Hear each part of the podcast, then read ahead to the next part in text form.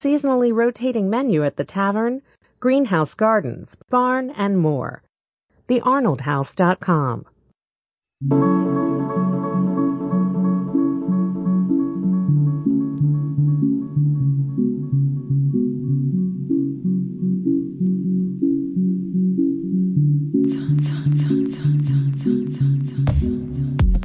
Hello, hello, hello, and welcome to the local edition. News and information to keep you connected in the Catskills and Northeast Pennsylvania. I'm Patricio Robayo. I'm your host for Monday night, filling in for Jason Dole. In the second half of the program, we'll be checking in with the Sullivan County Democrat. Talking to the managing editor, Joseph Abraham, to see what's going on in the county.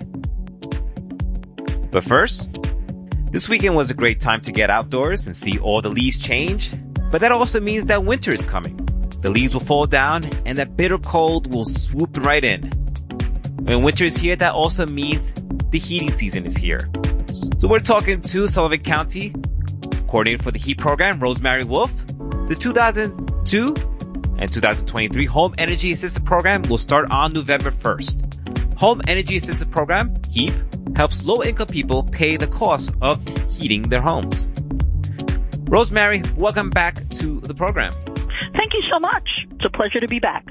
The leaves have changed. The peak season has passed us. So that means winter is coming. And one of the big things that comes with winter is you have to heat your house. And that's a big expense. So let us know how can the heat program, the home energy assistance program help? From what I hear from reports is that heating prices, the heating oil prices, propane, wood, everything, everything has gone up this season because of the pandemic and because of inflation. You are 100% pro- correct. Heat price, uh, fuel prices have gone through the roof. Wood, coal, propane, fuel oil, pricing is going up. It's gone up over $2 a gallon in three weeks alone. And we're nervous about what it's going to look like moving forward this winter. So we're really trying to actively reach out to any potentially low income families uh, and see if we can drum up some business to get them to come in and apply. Currently, anybody who meets the gross income standards based on their household size would be eligible for HEAP. What's very misleading though is the HEAP income guidelines are much higher than most of the other benefits in the agency. So many families who think they might not be eligible could be pleasantly surprised. For instance, for a household of four, if your gross income is $5,484 or less, you would be HEAP eligible. Uh, that's a considerable amount of income for a family of four, particularly in Sullivan County. Um, the benefits are considerably higher this year. A base rate for oil or kerosene or propane is $900, which while it sounds like a tremendous amount of money, will barely get families 200 gallons of fuel. So it's a concern. We are starting on November 1st. We will be open to the public from 8 a.m. to 5 p.m. If somebody is feeling like they can't wait and they have to come right in and apply. Otherwise, you can call the agency at 807-0144. You'd have to hit option number two, and you could request an application be mailed to you.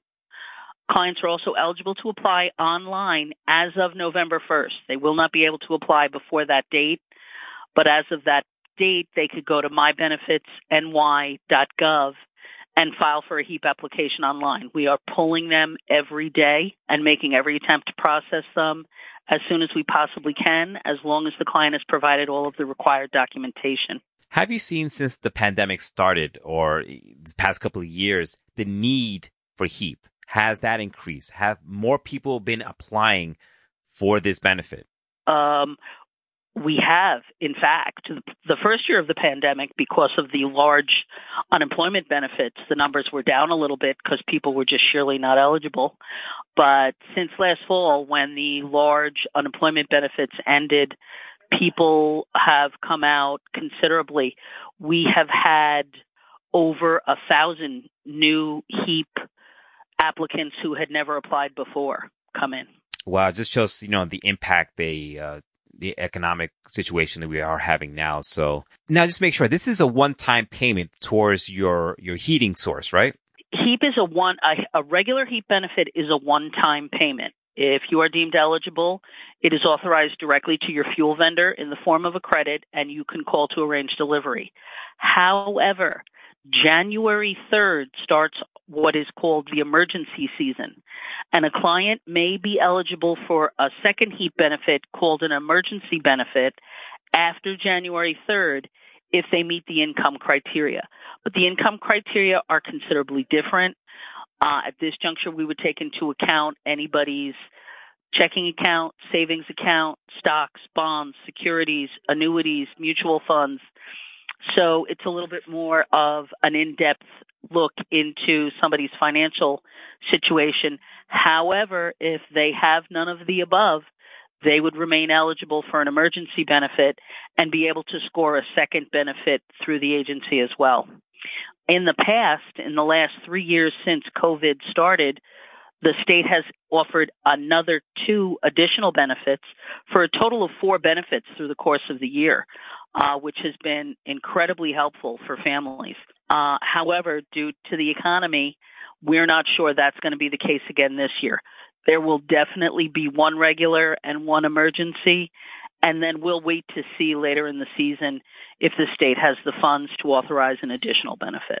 The last time we spoke, HEAP offered a benefit to have your heating equipment inspected. Is that still true? In addition to a regular HEAP benefit, the HEAP department also offers what is called a clean and tune program.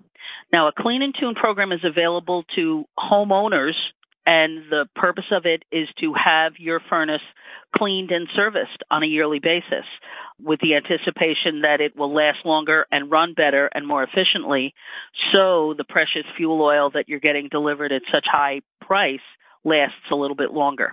Homeowners are eligible for one clean and tune every 365 days. And if they are HEAP eligible or have received HEAP, they could call and request a clean and tune. An application can be done with them right over the telephone. And then the vendor of their choice would be notified and they would schedule to come out and do a clean and tune for the customer.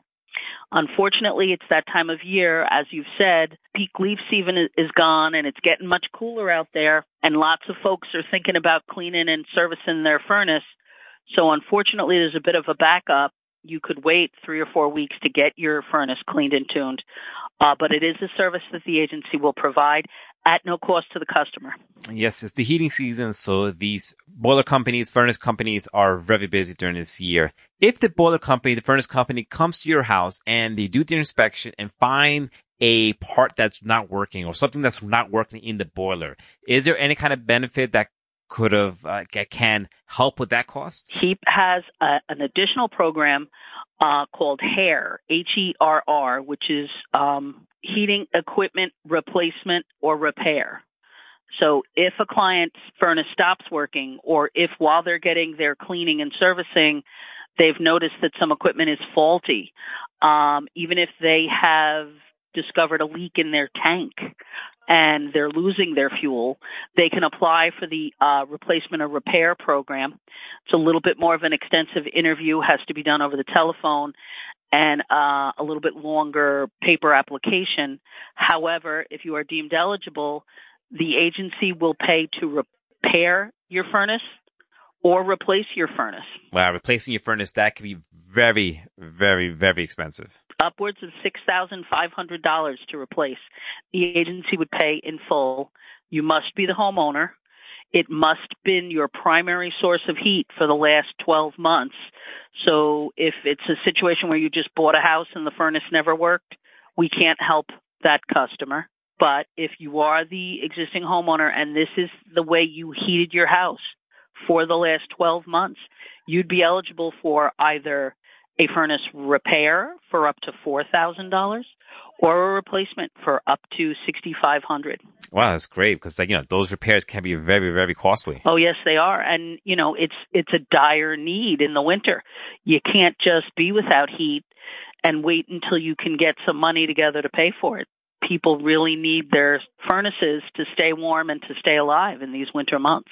Yeah, you know, the winter could be very dangerous. You know, you're talking about people's lives here. Uh, could be matter literally of life or death. And not only that, uh, if the wind, if the furnace goes, you're exposing the house to the colds, that which means could be frozen pipes, which means could be a bursted water line. It could be flooding. The damage could be just domino effect. Could destroy wood floors. It could do a tremendous amount of damage. You're absolutely correct. We also have one additional program that isn't currently active. It does happen in the summer months. It begins on the 1st of May and it is our cooling component. Uh, and the state of New York offers a cooling component for clients who have uh, a situation or a medical condition that is further aggravated by exposure to extreme heat or humidity. In the past, if you obtained a doctor's note that indicated you had this medical condition and you had been HEAP eligible for the previous season, we would arrange for a vendor to come and install an air conditioner in one room in your home to create a cooling room uh, at a cost of up to eight hundred dollars. You know, when you're faced with repair, a huge repair like a furnace, it's it's it's a life changer. You know, it could change the course of your life sometimes, and it's great that this benefit is there to provide that little extra help. Oh, absolutely.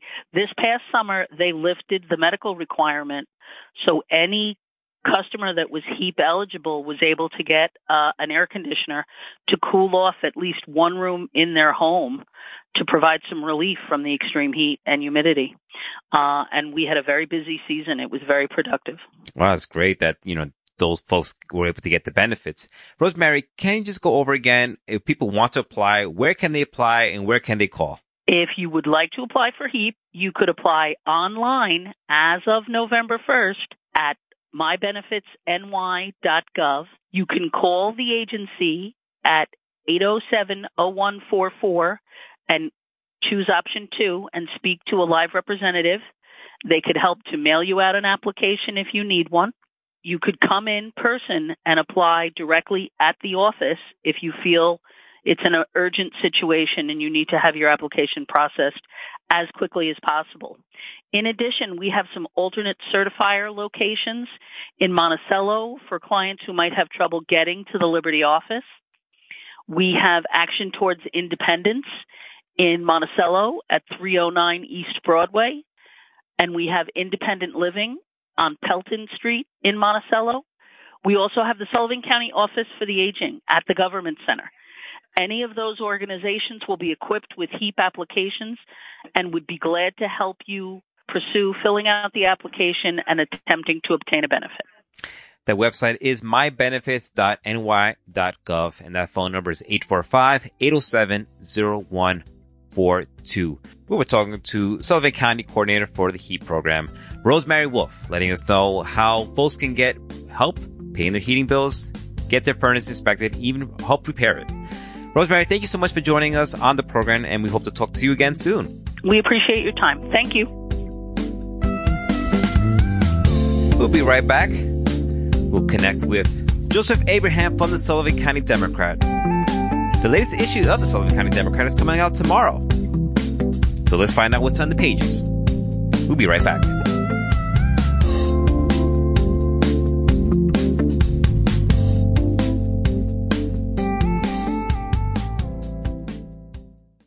You're listening to the local edition, winner of two Excellence in Broadcasting Awards from the New York State Broadcasters Association. Radio Catskill. Listen local.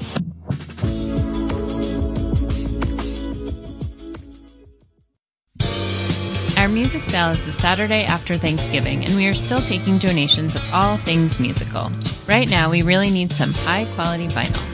LPs in great shape, collector's items, or even some rare records. We also need stereo equipment, turntables, and receivers in clean working condition. Support local public radio while making sure no one leaves the music sale empty handed. Donate to the music sale. Email manager at wjffradio.org. Thanks.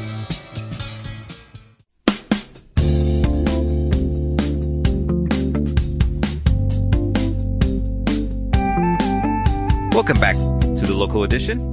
I'm your host, Patricio Robayo. It's Monday, and every other Monday we check in with the Sullivan County Democrat to see what's making news, what's going on in the county, and everything that's in the Tuesday edition of the Sullivan County Democrat.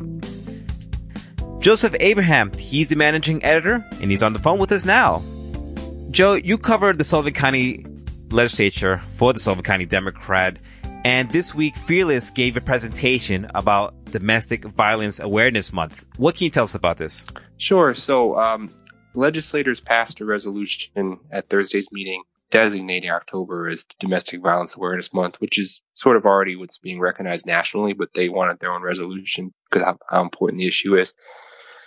And they also recognized the work of Fearless Hudson Valley. For those who don't know who they are, they used to be or formerly known as Safe Homes of Orange County, and they're like one of the primary organization nonprofits that support people who are victims of domestic violence. And uh, some interesting statistics were shared. Even though domestic violence, men and women can be victims, um, or anyone can be a victim of, of domestic violence. Um, a lot of the statistics that were shared um, pertain to women. Uh, nearly half of the women that are murdered in the United States are killed by their intimate partners. Uh, nearly 4 million American women are victims of abuse each year. And furthermore, uh, another statistic that was shared was that one woman every 15 seconds is assaulted by their intimate partner. So um, that's an insane number um, of, of this, and so it shows how important this topic is and how awareness needs to be, uh, you know, brought to it. Uh, Fearless, pretty much in the presentation, they talked about all the different things they've done in the past year. Well, not the past year in 2021 because I, they don't have their final numbers for 2022 yet until this year concludes. But uh, they answered 11,123 hotline calls, sheltered 54 adults and 39 children, provided 3,833 bed nights in their emergency shelter, served 2,458 adult clients and 3,009 children through all agency programs. Um, what's interesting about domestic violence is a lot of people um, think about, obviously, the first thing you'd think about, which is the couple, right, or the people that are involved, but it actually can have an effect on a lot of other factors of life. For example, the children. Um, you know, statistics have shown that one in 15 children are exposed to intimate partner violence each year, and 90% of these children are eyewitnesses to that violence, and that child abuse is 15 times more likely to occur in families where domestic violence is present. So obviously that can have effect on children and also the workforce. Um, National Crime Survey estimated that 175,000 days a year are missed from paid work due to domestic violence, with an estimated cost being $3 billion per year because of uh, domestic violence. So, and the proclamation the legislators passed um, sort of noted that in, since 2004, September of 2004, uh, five women were murdered in Sullivan County as a result of domestic violence. And at Thursday's meeting, um, Mackenzie Bakar, who's the education and advocacy, I believe, director for Fearless, uh, shared their names, read their names aloud in order to, to bring awareness to their story. And that was Catherine Novak, Elizabeth Bucci, uh, Ramona Gonzalez, Helen Dutcher, and Jalen Fletcher.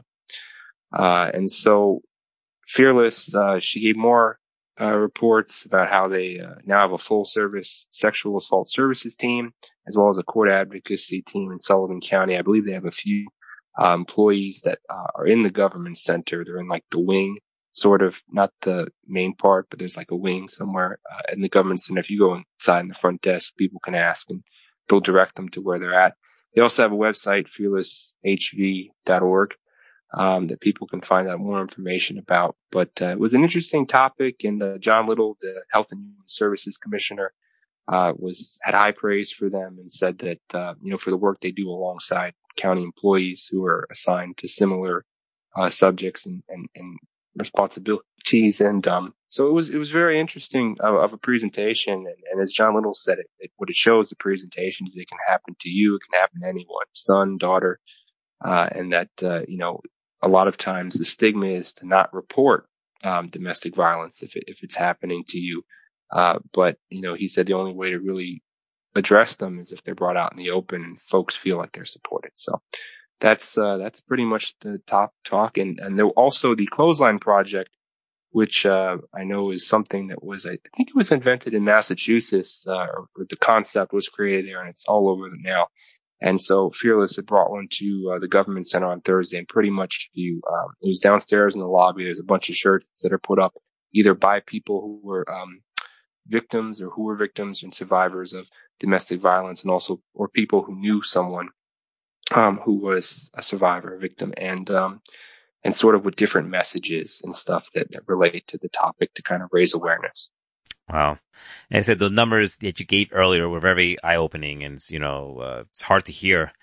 And, but it's glad that, you know, there's an awareness month and, you know, there are advocates here in Sullivan County that can help women and men with that situation. So keeping with county legislature, the county is working with Columbia University. What can you tell us about this partnership? Yes. So, uh, one thing that I'll, we'll be talking a lot about, uh, I'll have a lot of drug task force updates coming in, in the next uh, few weeks because they had a big, uh, they meet twice a year publicly, uh, where the people in the community can come here from the different pillars and also learn what's going on and different things. So one thing that happened before last Friday's drug task force meeting was the county had announced that uh, they're working with Columbia University, who is leading a large scale multi county campaign to increase awareness of naloxone, which most people commonly know as Narcan, um, which can bring people who have suffered an overdose back to life. Um, uh, and uh, it's very effective at saving lives, uh, according to Health and Human Services Commissioner John Little. And pretty much this campaign that Columbia is bringing is coming to the hardest hit places in New York State from the opioid crisis, including Sullivan County and the county will be working with them until late 2023. And uh, Columbia, through this uh, healing community study, is what it's called. Uh, they're looking to decrease the number of opioid overdose deaths in the counties they're working with by 40% over the life of this ongoing study. And uh, so, pretty much, they're going to be providing the county with a couple hundred thousand dollars, um, and they're going to look at treatment options, safer prescribing options, and specifically with Narcan, the focus is going to be on saving lives so in a crisis moment, um, you know, they can save people um, with Narcan, and hopefully that'll allow them because you can't force someone to go into treatment. That's been one of the the tough things about the opioid crisis is a lot of these first responders who are giving Narcan, they're doing it to the same individuals a lot of times over and over again because these first responders can't make people go into treatment. So it can be very, it can be fatigue from it, um, you know, and, and family members and stuff also too, probably there's you know things happen over and over again. But the idea that John Little said that they are sort of unified with Columbia about is you can't um, get someone into treatment who dies. So if they can keep providing Narcan and keeping a person alive long enough so someone can reach them and possibly get them into treatment, um, then that's will be beneficial in their eyes. And so uh, the partnership between Columbia and the county started back in July. Uh, the Drug Task Force and advisors from Columbia are currently looking at how to best spend this money, um, which they term community impact dollars. And one thing John Little had said is they're looking at education and making Narcan more accessible. This includes innovations like Narcan vending machines, making sure first responders have enough, it's placed in locations where there are folks that are high risk um, for substance use. And uh, they're also going to use some of the funding on trainings because the idea too is let's get as many people trained as possible so that if you know, it's this opioid crisis is affecting so much of society that you could be anywhere, you know, doing whatever with family or just walking around and you could see someone possibly, uh, you know, having an overdose. So, uh, you know, Narcan kits, distributing it so people have it, you could possibly be called upon in this situation to, uh, if you're trying to save a life. Um, and, uh, so Columbia is doing that. They're also providing funding for the county to assist with reviewing and collecting data so that they can make better decisions on where to more effectively place Narcan in the future, as well as for other strategies uh, that will develop additional treatment options and to advocate to prescribers um, and, our, you know, our medical professionals to be much more careful with distributing opioids. Uh, and um, yeah, and so more info on this study can be found at www.healingcommunitystudy.org slash communities slash nysullivan.html. So um, it's an interesting project for sure. Um, and then also too, when talking to John Little, he had just mentioned that this is a very significant partnership, but it's not the only thing that the county's been doing with Narcan. Uh, they've already been working on a lot of the other things that the Drug Task Force does to kind of uh, increase awareness about it. And they have a lot of different initiatives in place that they're working on. One big thing was they uh, worked with BOCES to get Narcan boxes or naloxone boxes to all the school districts. Um, so they had it there. So, so it's definitely something that, that'll continue to watch. You know, you, everyone's trying to, you know, leave a dent in this opioid crisis, which has been challenging. And this is, you know, one thing they hope can give them more chances to help people. So, um, Joe, what else is going on in the pages of the Sullivan County Democrat? Sure. So in our news section, um, as I mentioned in last week's update, we partnered with Bold Gold Media to do a debate. Uh, we did two debates, a state senate debate featuring for the 100th assembly, 100, sorry, the 100th Senate district between uh, Peter Oberacker and Eric Ball. And then we had one immediately following for the 100th state assembly district between incumbent Aileen Gunther and her challenger Lisa LaBue.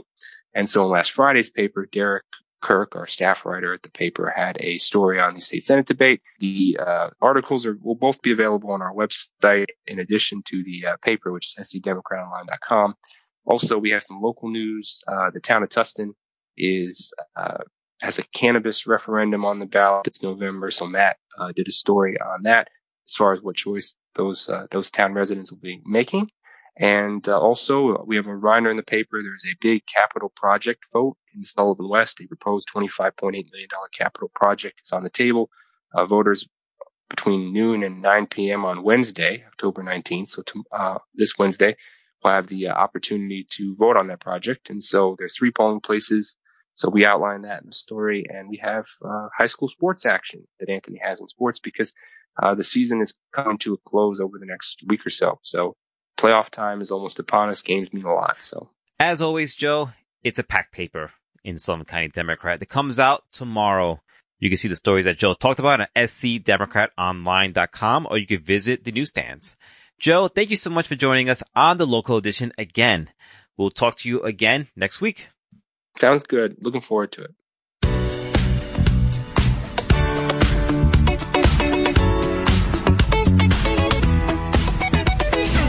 And that does it for the local edition. I've been your host, Patricio Robayo, filling in for Jason Dole. We'll be back tomorrow. And we'll continue our election coverage with an interview for the candidate for the state senate for the 51st district, Eric Ball. Also the candidate for the Ulster County Assembly 101, Matthew Mackey. That's all happening tomorrow on the local edition at 630. Also this week on Wednesday, we'll catch up with the River Reporter, Liam Mayo. Also, James Huntington will give us the economic news. And on Thursday, we'll check in with Wayne County. And on Friday, we'll check in with the Shawangunk Journal's Chris Rowley. Also this weekend, I'll be hosting the Reporters Roundtable on Radio Catskill. Thank you to my guests today. We were talking to Rosemary Wolf about the HEAT program. Also talking to Joseph Abraham, the managing editor for the Sullivan County Democrat. If you ever miss a show, we have a podcast. You can find us anywhere you find your favorite podcasts. Google, Apple, Stitcher. Search for WJFF, the local edition. Subscribe, share it, and tell your friends. You can also find us on social media at WJFF Radio Catskill. We're on Facebook, Twitter, and Instagram. You can visit our website, wjffradio.org slash the local edition. You can find upcoming guests, see past guests. You can even listen to the show. You've been listening to the local edition. I'm your host, Patricio Robayo. Have a good night, Lucy. This is Radio Catskill, your NPR station, WJFF Jeffersonville, W233AH Monticello. Have a safe night. And I'll see you tomorrow.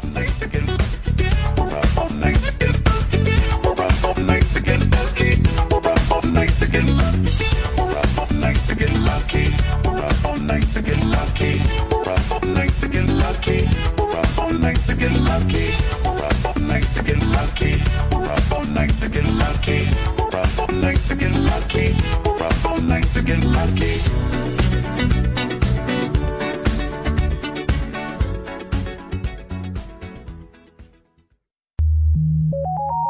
listening to Radio Catskill. WJFF Jeffersonville. W233AH Monticello. Support for Radio Catskill comes from Majestic Farm, specializing in organic apples and pasture raised heritage meats. Open all year for contact free meat pickup. MajesticFarm.com. From Rourke Law, Liberty, New York. A general law practice serving the Catskills and Delaware River Valley with an emphasis on estate planning, estate administration, elder law, and real property matters. RourkeLaw.com. The past is never past. I, Franklin Delano had the audacity and the nerve to make a bid for the presidency of the United States. Back in the days when Grandma was Feel a girl, there was history as opposed merely to knowing facts of history. I'm Rund Abdelfatah. I'm Ramtin Arablouei. Join us each week on Throughline from NPR as we go back in time to understand the present. Tuesday afternoon at 2 on Radio Catskill.